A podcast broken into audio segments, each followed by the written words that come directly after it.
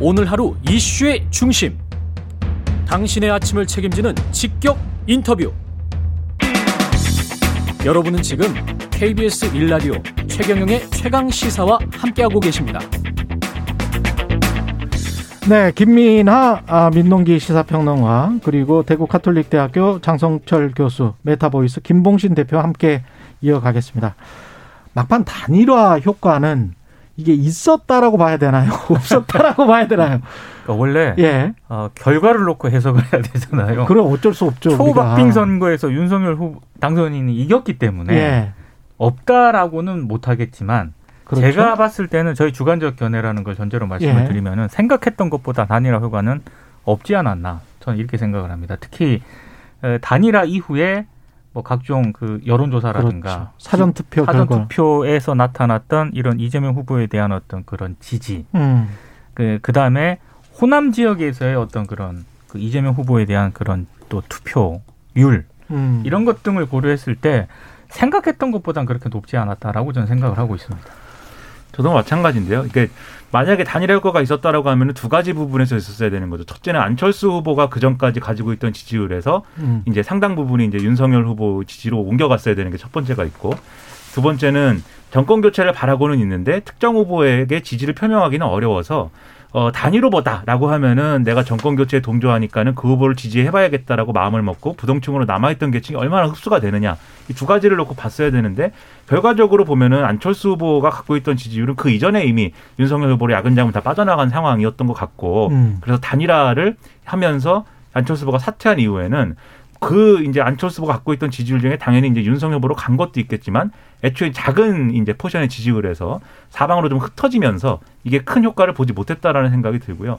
그리고 이제 부동층에서 옮겨간 비율도 지금 보면은 결과적으로 보면은 그렇게 크지는 않았던 거 아니냐, 이런 생각을 할 수가 있고, 그래서 그렇게 해서 이 순풍이 불어야 될 대목에서는 바람이 좀 미미했는데 역풍은 좀 이렇게 좀 어느 정도는 확인이 되는 거죠. 사전 투표에서 이제 호남 지역에 이제 아주 굉장히 집중됐던 투표율 상향이라는 게 결과적으로 안철수 후보가 사퇴하면서 일어난 일 아니냐, 이런 해석이 있기 때문에 이 결과적으로 이 두 후보가 단일화를 해서 이 이재명 후보 지지층이 결집하는 효과는 또 상당히 있었던 것으로 생각이 되기 때문에 예. 결과적으로 더하기 빼기 해보면은 별로 음. 윤석열 후보로서는 안철수 후보와의 단일화로 얻은 게 크지는 않지 않은가, 이렇게 좀 생각이 됩니다. 저는 장소철 교수님, 저는 예. 이 부분은 좀 더 심도 있는 분석과 연구가 필요하다고 봐요. 그러니까 흐름은 역풍이 있었던 것 같아요. 음. 왜냐하면 윤석열 후보가 더 크게 벌리질 못했잖아요. 그렇죠. 근데 결과론적으로 해석을 하면요, 예. 안철수 후보에 지지하는 분들은요, 정권 교체를 원하는 사람들이란 말이에요. 그렇죠. 그런데 음. 예를 들면 안철수 후보를 지지하는 칠 퍼센트가 음. 그냥 이번에 안철수 후보가 완주를 해가지고 그 정권 교체 여론을 가져갔다면 음. 윤석열 후보는 당선이 안 됐다고 봐야 되는 거 아니겠습니까? 그렇죠. 그 그렇죠, 결과론적으로는 그렇죠. 단일화했기 때문에 지금 영 점 팔 퍼센트 이겼다라고 볼 수밖에 없는데 어. 그동안에 우리가 쭉 봤던 흐름은 안철수 후보 단일화 때문에 역풍이 불었다라고 분석할 어. 수도 있어요. 이거는 세밀하게 해야 돼요. 왜냐면은 음. 이준석 대표의 말이 맞냐, 음. 아니면은 안철수 대표의 처신이 맞냐, 음. 이게 중요한 문제거든요. 음. 향후 이제 이 집권 세력의 어떠한 농공 행상을 해야 됩니다. 권력 싸움에 음. 큰 분기점이 될 수 있어요, 이 부분이. 이따 이 부에서 그 이야기 좀 집중적으로 해주세요. 네, 알겠습니다.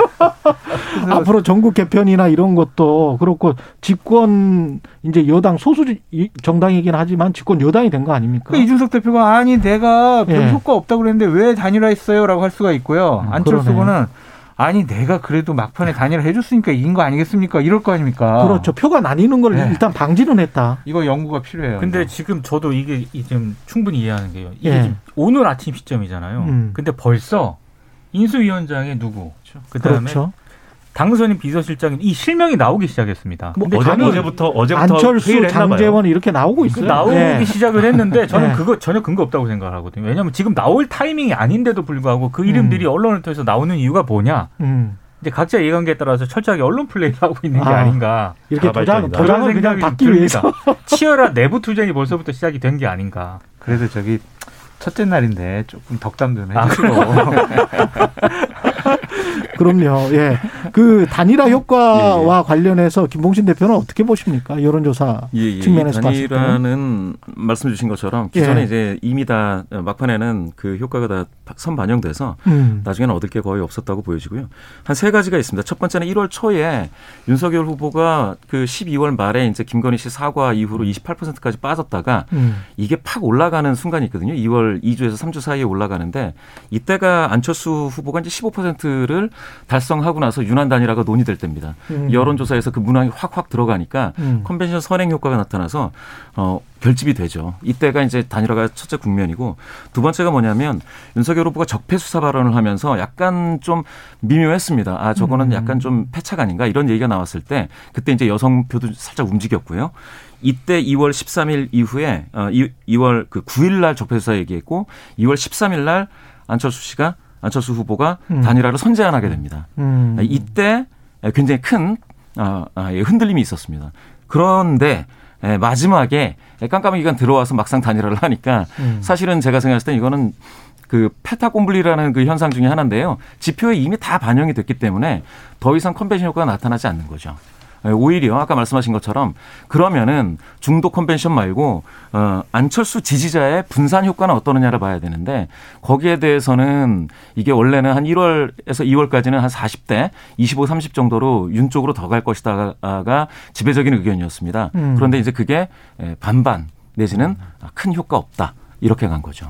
음.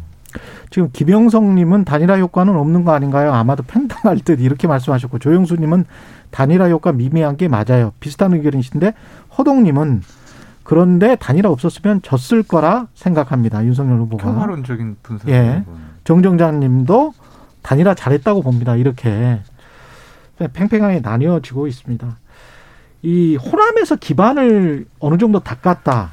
근데 이준석 당대표는 한 삼십 퍼센트까지 갈 수 있다 이 이야기는 했었는데 네. 그럼에도 불구하고 이제 십 퍼센트를 넘었습니다. 어떻게 보세요 이 부분은? 그것만 해도 상당히 의미가 있죠. 예. 박근혜 전 대통령이 얻었던 수치보다 더 음. 높은 수치를 얻었지 않습니까? 음. 그것은 분명히 이준석 대표와 윤석열 후보 그리고 그전에 있었던 김종인 위원장의 진정성 있는 모습에 음. 호남분들이 마음을 조금 더 열었다라고 열었다. 볼 수가 있는데 예.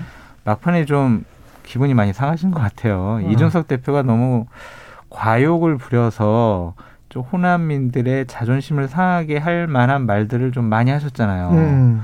삼십 퍼센트 넘어서 음. 삼십오 퍼센트까지 저희들은 예상합니다. 음. 이게 가능하겠습니까, 이게? 네. 그러니까 이러한 부분들이 조금 이준석 대표의 리스크가 음. 호남 민심에 좀 선반영된 것이 아닌가라는 좀 생각이 듭니다. 다른 분들은 어떻게 생각하세요? 짧게. 저는 이제 뭐 성과는 예. 분명하다. 그 십 퍼센트 분명하다. 넘은 것도 예. 성과라고 생각을 하는데요. 그럼에도 불구하고 왜 이제 그런 목표했던 이십 퍼센트 뭐 이렇게 예. 충족시키지 못했느냐. 음. 기본적으로 어려웠던 거기도 한데 좀 한계가 있었어요. 어떤 한계가 있었냐면 음. 이게 호남 분들에게 어떤 이 좀 우호적인 접근을 하는 것은 괜찮았는데 윤석열 후보가 선거운동 과정에서 이제 가져왔던 호남 공략의 어떤 프레임이랄까 그런 건 뭐였냐면 음. 지금 민주화 운동이라든가 음. 과거의 이런 역사적인 사건의 재평가 이런 게 중요한 게 아니라 음. 먹고 사는 문제 해결이 중요한 거 아니냐. 즉 호남의 경제적인 발전을 도모하는 게 더 중요한 거 아니냐라는 네. 식으로 접근을 했거든요. 저는 그건 음. 맞다고 보는데 음. 그렇다고 하면은 그 메시지만 가지고 이제 승부하는 게 아니고 거기에 더해서 호남이 그동안 해왔던 정치적 선택과 어떤 정치적인 네. 어떤 지향을 존중한다라는 게 같이 있어야 돼요. 그래야 그것들이 결합을 하면서 시너지를 낼 수가 있겠는데 이 부에서 계속 이어가겠습니다. 아, 네. 예, 케이비에스 일라디오 최경영의 최강시사 일 부는 여기까지입니다.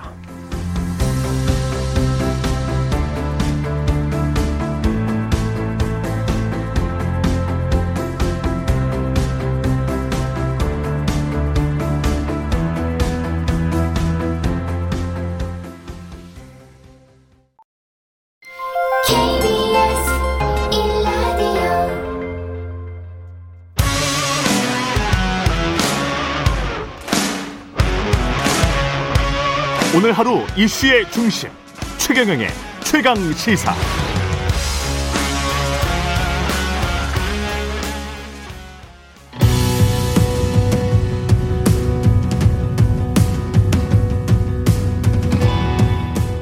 부동산 문제가 조금 많이 완화가 됐으면 좋겠어요. 계속 집을 못 사고 있으니까 대출도 안 되고 그래서 좀 답답하거든요. 그래서 이번 대통령이 그거를 조금 시원하게 풀어주셨으면 좋겠어요. 일단은 좀 아이를 낳을 수 있는 좀 환경을 조금 더 많이 만들어줬으면 좋겠어요. 아이를 가지기 전에 들어가는 그런 부대 비용에 대해서 정부가 좀 지원해주면 어떤가. 공약 가지고 싸우는 게 아니고 너무 개인적인 일로 막 싸우니까 새 대통령요 공약을 제대로 딱 지켰으면 좋겠어요. 국민을 잘 화합해가지고 나아갈 것, 거짓말 하지 말 것, 잘 통합해서 이끌어 나가 주시기를 바랍니다. 이십 대다 보니까 취업 준비생들이 좀 특히 또 청년 정책에 좀 힘을 실어 주시라라고 좀 말씀을 드리고 싶습니다. 고위 관리자들은 계속 돈이 불어가는데 서민들은 그렇지 못한 상황인 것 같아요. 서민들이 좀 잘 살 수 있게 만들어주는 대통령이 나오면 좋을 것 같습니다. 저는 학부형이고 또 주부이기 때문에 조금 사회적 약자 입장에서 가진 사람이 약자를 위해서 조금 더 내놓자. 그게 맞는 것 같고, 왜냐하면 앞으로 더불어 살아가는 세상이 중요하고 결국은 같이 함께 가자라는 거거든요. 근데 그런 부분들이 우리나라에서 잘 실현이 됐으면 좋겠습니다. 이재명 아저씨랑 윤석열 아저씨랑 이제 그만 싸웠으면 좋겠어요.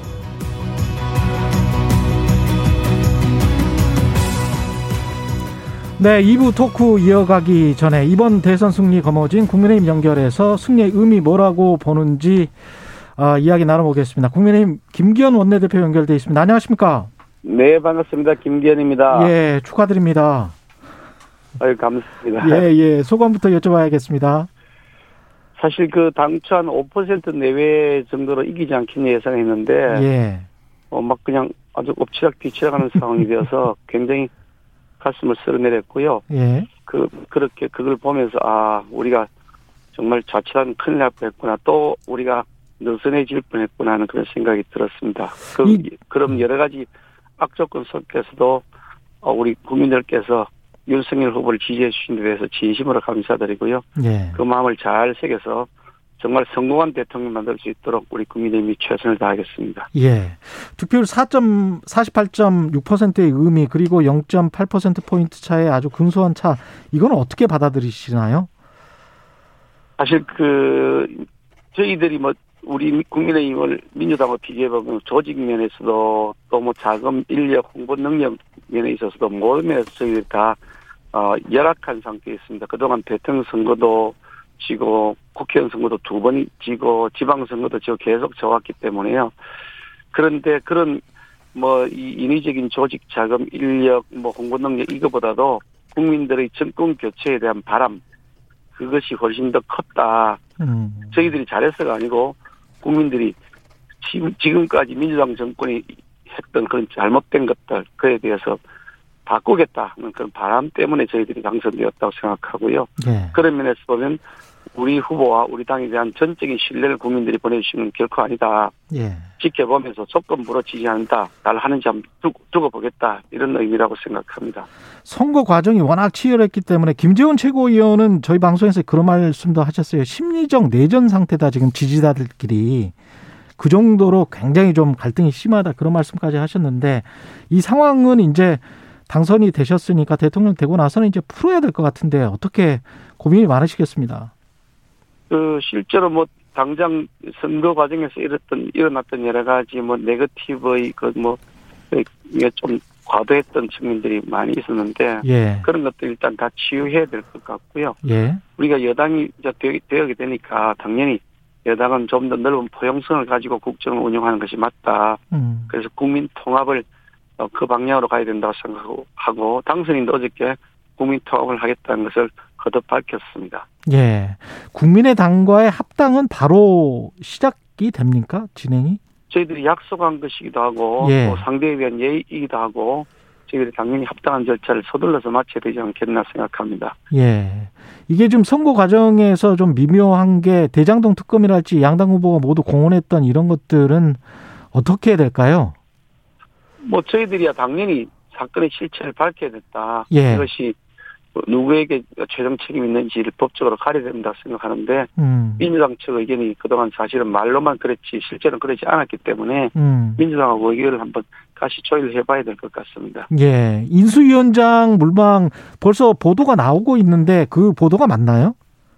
어, 저도 잘 모릅니다. 그거 그건 당선인의 뭐 여러 가지 생각들이 있을 텐데 예. 제가 뭐라고 말씀드릴 수 있는 정보가 없습니다. 인수위원장은 당선인이 결정하시는 거죠? 당연히 그래야 되겠죠. 예. 지금 운영의 철학과 예. 또 향후 정부 구성을 어떻게 할 것인지라고 하는 것하고 직접 연관되어 있는 그런 포스트니까요. 예. 그 자리에 맞는 분을 고르는 것은 당선인의 권한이 당연히. 고유의 권한이 되어야 되겠죠. 그 초대 정부의 구성이랄지 내각도 이제 관심 사안인데 가장 중요하게 고려하시는 건 뭘까요? 당장 뭐 정부 구성하는 것도 실제로 이제 정부 조직법이나 국회법 개정이라는 절차들이 필요하게 되는데 네. 지금 저희 당이 다 했, 근데 뭐 다 포함했고 뭐 국민의당 합쳐도 백십 석 남짓 되거든요. 예, 예, 백십 석 남짓 가지고서. 저희들이 뭐 법안 하나 제대로 통과시킬 수가 없기 때문에 음. 전체적으로 뭐 어쩔 수 없이 계속해서 이 대화 타협을 해야 되는 것이 우리 놓여진 운명이기도 하고요. 예. 또 한편으로 보면 그렇기 때문에 우리 정치를 좀 선진할 수 있는 기회도 될 수 있다. 저는 그런 생각을 합니다. 민주당이 예, 그야말로 오만과 독선으로 자신들만의 그냥 어떤 점령부처럼 모든 걸 다 밀어붙였기 때문에 음. 결국 오만과 독선에 대해서 국민들께서 심판하신 것이다. 예. 저희들은 그렇게 판단하고 있습니다. 그러니까 예. 저희들은 국민들에게 화합하는 정치, 협치하는 모습 음. 그것을 보여드리는 것이 선진 정치의 그 나아갈 방향이기도 하지만 우리 국민의힘이 다가오는 지방선거와 또 이어지는 어, 총선거, 국회의원 음. 총선거에서도 어, 국민들이 지지를 받을 수 있는 그런 중요한 어떤 기준이 될 것이다. 그렇게 봅니다. 네, 알겠습니다. 여기까지 하겠습니다. 국민의힘 김기현 원내대표였습니다. 고맙습니다. 네, 감사합니다. 네, 예, 지금까지 김기현 국민의힘 원내대표 말씀 들어봤고요. 김민하, 민동기 시사평론가 그리고 대구 카톨릭대 장성철 교수님 그리고 메타보이스 김봉신 대표와 함께 하고 있습니다. 지금 뭐 김기현 원내대표도 말씀하셨지만 백십 석 가지고 협치를 할 수밖에 없다. 앞으로 전국 전망은 어떻게 해야 될 거라고 보십니까? 상당히 시끄러울 예. 수밖에 없어요. 시끄러울 수밖에 없다. 예. 그러니까 이런 거죠. 지금 민주당 같은 경우에는 선거에서 이길 것 같다고 했다가 지금 졌잖아요. 음. 그럼 좌절감, 허탈감, 지금 상실감이 엄청 클 거예요. 특히 이제 지지자들. 그렇죠. 예. 그러면은요. 국회의원분들 중에서도 합리적인 분들의 목소리는 줄어들죠. 작아질 수밖에 네. 없어요. 그러면은 강경한 목소리를 내는 분들의 분들이 주도권을 가질 수밖에 없다. 음. 그러면은 윤석열 후보가 만약에 음. 어, 민주당 측에서 정말 별로 좋아하지 않는, 선호하지 않는 음. 뭐 국무총리나 장관 후보자, 인수위원장, 뭐 행정실장 이런 분들을 물망에 오르게 되면은. 처음부터 아무것도 협조 안 할 가능성이 높아요. 그러니까 윤석열 후보가 협치를 하고 싶어도 민주당에서 음. 협치를 안 해주면 못해요. 이거는. 음. 그렇기 때문에 상당 부분 갈등이 일어날 수밖에 없고 민주당이 오히려 주도할 수가 있지 않을까라는 생각이 음. 듭니다. 그동안 오 년 동안에 또 앙금이 분명히 또 민주당을 있을 거기 때문에 예, 인사청문회 과정에서 굉장히 난항을 겪었고 그래서 어떻게 민주당이 나올지도 모르겠습니다. 예. 민주당도 그런데 국민의 예. 기대에 좀 부응하는 모습을 보여주는 게 좀 필요하다고 생각합니다. 왜냐하면 음. 어, 이게 일종의 허니문 기간이라고들 하잖아요. 어쨌든 어, 얼마간의 이제 표의 격차로 당선이 됐든 일단 음. 당선인이 탄생을 하고 어쨌든 대통령직을 수행할 거다라고 하는 그러한 기대가 있는 상황인데 선거는 선거고 그 이후의 상황들에 대해서 어, 정말 뭐 어떤 이 윤석열 당선인이 정말 이건 아니다 싶은 어떤 그런 것들을 추진하는 것을 이제 여당이 뭐 다수 의석으로 막는 것까지는 국민들이 뭐 그럴 수 있겠다라고 생각하겠지만 야당이 예. 그, 그렇죠. 예. 근데 정말 어떤 합리적으로 어 저거는 이제 이 윤석열 당선인이 약속한 바이기도 하고 또 약속한 바 중에서도 정말 추진할 만한 얘기야. 음. 라는 거에 대해서까지 어떤 이 어떤 그렇지. 지금 말씀하신 옛날의 악감정이나 이런 것들 아. 때문에 발목 잡게 하는 것 같은 그런 모습을 연출하면 또 안 되죠. 바로 다음에 지방선거 아닙니까? 그렇죠. 지방선거에서는 네. 분명히 이 새로 음. 생 생긴 정부에 좀 힘을 실어주지 않은 바람이 약간 있을 거거든요. 그렇습니다. 근데 그거하고 부딪히는 네. 이런 모습을 보여주면은 오히려 음. 이게 역풍이 심해질 것이기 때문에 음. 저도 어느 정도는 음. 지금의 민주당이 협치하는 모습을 같이 보여줘야 그래야 또 어 나중에라도 다시 한번 이 새로운 판단을 받을 수가 있다라고 생각합니다. 당장 코로나로 힘든 자영업자 들을 도와주는 것 같은 경우는 협치를 안 할 수가 없겠죠. 그거는 예. 당연히 협치를 해야 예. 되는 거고요. 그리고 뭐 윤석열 당선인도 공약을 내걸었던 그런 부분들이 있잖아요. 예. 제일 호 공약이 코로나 지원과 관련된 그런 부분이었습니다. 음. 그러니까 그런 부분들에 대한 어떤 실천이라든가 이런 부분은 당연히 여야가 협치를 해야 되는 그런 부분이고 예. 다만 이제 저는 이번 대선을 어떻게 뭐 평가를 할 것인가 이거는 여러 가지로 평가가 가능한 대목이잖아요. 예. 근데 저는 이번에 약간 배제의 어떤 그런 특 특징도 있었다라고 생각을 하거든요. 배제? 네. 예. 그러니까 그 배제라는 게 누구를 배제한 것이냐. 이를테면 음. 어, 노동이라든가 아. 비정규직 문제라든가 음. 사회적 약자라든가 성소수자라든가 이런 부분들에 있는 계신 분들은 이번에 대선 과정을 거치면서 우리 사회에 제가 봤을 때는 언론으로부터도 주목을 제대로 받지 못했고 그리고 음.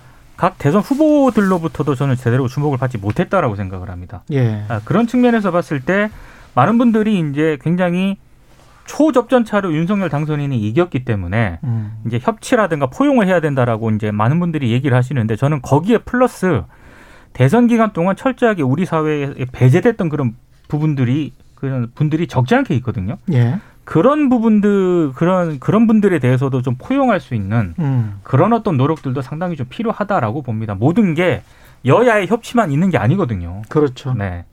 근데 사실 정치라는 게 문재인 정부도 이것 때문에 계속 이제 골치가 아팠는데 서울 부동산 문제 같은 경우는 이번에 출구조사를 보면 아주 특이한 걸 했더라고요. 일주택자, 무주택자, 네. 다주택자, 윤석열, 이재명 이 지지도를 분석을 했어요. 아주 훌륭한 네, 계획을 한 맞습니다. 건데 그걸 보면 일주택자고 특히 무주택자들은 음. 오십 퍼센트가 넘게 이재명을 지금 지지를 하고 있단 말이죠. 그거는 그 사람들의 심리에는 어, 집값이 좀 많이 떨어졌으면 좋겠다라는 심리가 분명히 있는 것이고 맞습니다.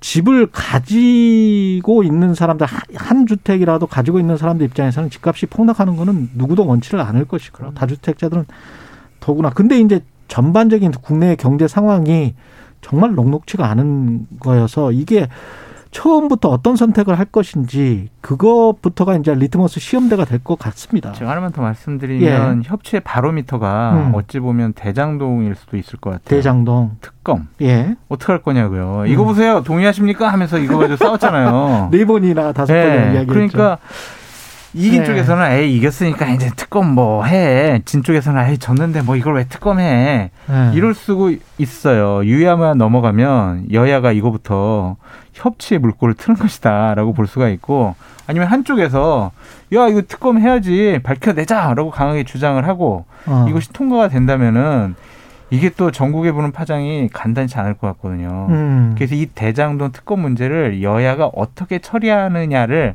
한번 두고 보시는 것도 중요한 재미있는 그러네. 관전 포인트 같아요. 그 선거 막판 삼 일 전인가요? 뉴스타파에서 나온 거를 보면 부산저축은행 대출과 관련한 의혹 그것을 민주당이 이제 계속 들고 나올 것이고 그 다음에 배우자의 그 주가 조작 사건 의혹 의혹 사건 같은 경우도 지금 검찰에서 소환을 안 했었잖아요. 그 부분도 아마도 협치를 할 때 어떤 뭔가 협상의 대상? 양측에서요 지금 서로 고소고발 건이 어마어마하게 많아요. 그쵸? 그거 어떻게 처리할 거냐? 다 한꺼번에 취하할 거냐? 그러니까 법률적인 문제부터 협치의 시발점이다라고 보여집니다. 근데 이게 아까 김기현 원내대표 인터뷰 들으시면서도 느끼셨겠지만 음. 네거티브 과도한 부분이 있었다. 그거 정리해야 된다. 이렇게 말씀하셨잖아요. 그렇죠. 그래서 일부 그런 지금 장성철 교수님 말씀하신 부분이라든지 어. 그런 것들은 뭐 협의를 해가지고 어. 네, 정리를 제가 볼 때는 큰 틀에서 정리할 부분이 있어 보이는데 그러면 아주 좋죠. 근데 네. 대장동 특검이라든가 이거는 음, 진실은 알아야 되겠다.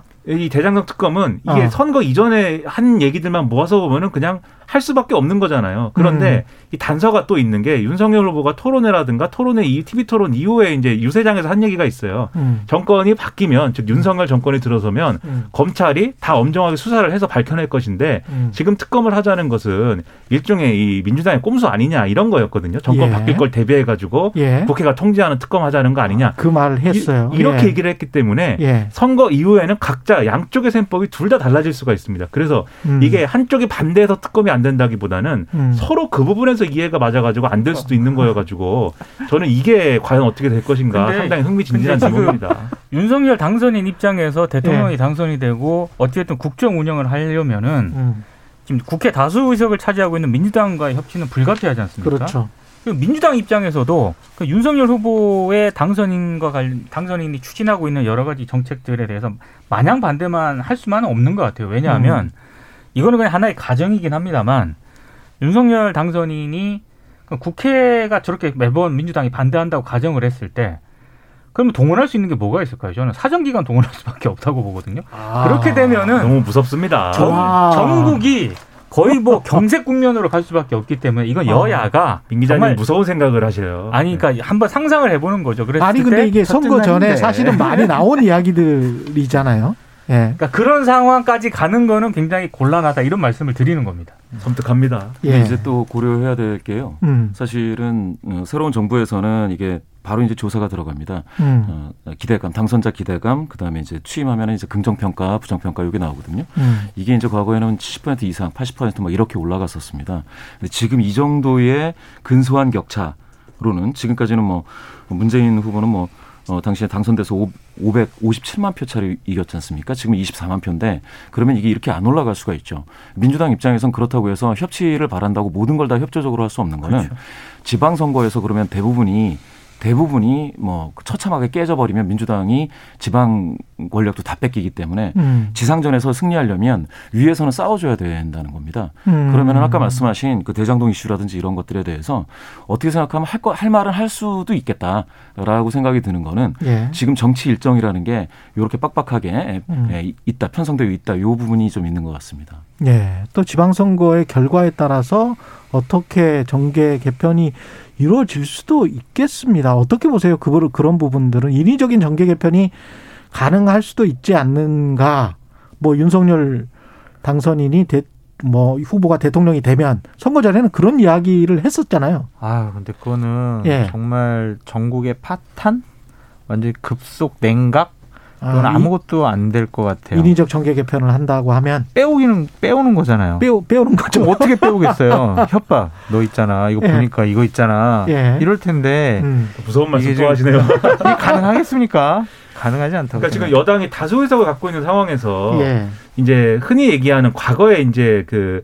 그러니까 그런 식의 이제 여소야대를 뒤집기 위한 정계 개편이라 그러면 크게 대표적으로 두 가지 모델이 있는 거잖아요. 삼당 합당이라는 모델이 있었고 음. 열린우리당 창당이라는 모델이 있었는데 전자의 경우에는 별다른 이런 이 정치적인 명분 없이 음. 인위적으로 어떤 이해관계를 맞춰가지고 각 당을 이제 통합한 거였고 예. 그다음에 열린우리당 창당이라는 거는 정치 개혁을 해야겠다는 목적을 갖고 그것에 대한 굉장한 공감대를 바탕으로 해서 거의 다수 여당을 만들어버린 상황이었던 거잖아요. 음. 그래서 이게 두 개가 다른데 근데 지금 상황을 보면은 이 삼당 합당식의 그러한 합당을 할 만한 파트너들이 없는 거고 국민의당 외에는 그리고 국민의당이 과거에 삼당 합당처럼 이제 나머지 당들처럼 큰 어떤 그런 의석을 가지고 있는 당도 아니고 그렇죠? 그런 것들은 제한적인 것이고 그리고 열린우리당 창당이라는 거는 방금 말씀드렸듯이 명분이라는 게 있어야 되는데 첫째로 음.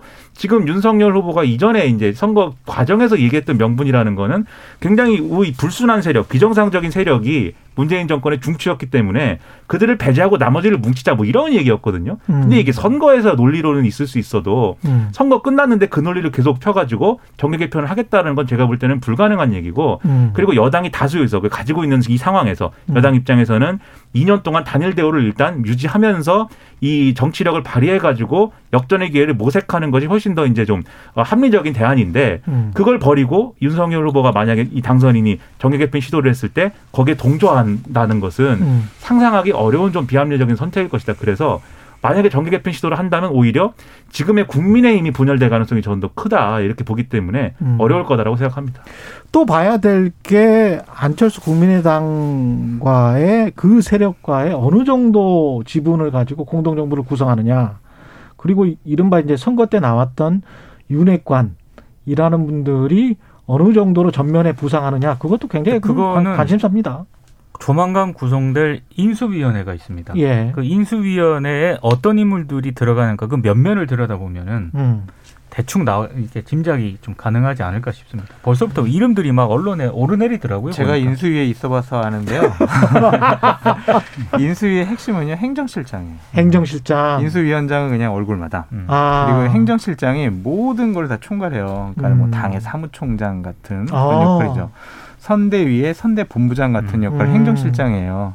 그래서 행정실장이 누가 되느냐도 좀 지켜봐야 될 것 같은데 예. 앞으로는 한동안은 인사가 어떻게 될 것이냐, 음. 그리고 주요한 사람들의 거취가 어떻게 될 것이냐, 이게 상당히 제일 중요한 관심 포인트다라고 말씀드립니다. 그리고 우크라이나 지금 전쟁 상황에서 사람들이 전쟁과 평화 사이에서 이제 많은 생각을 하게 되는 이번 선거였는데, 비비씨의 로라북 비커 기자도 그렇게 이야기를 해놨더라고요. 윤석열 후보의 당선을 언급을 하면서 전임자인 문재인 대통령과 정반대의 대북 정책을 지향하고 있는 것으로 보인다.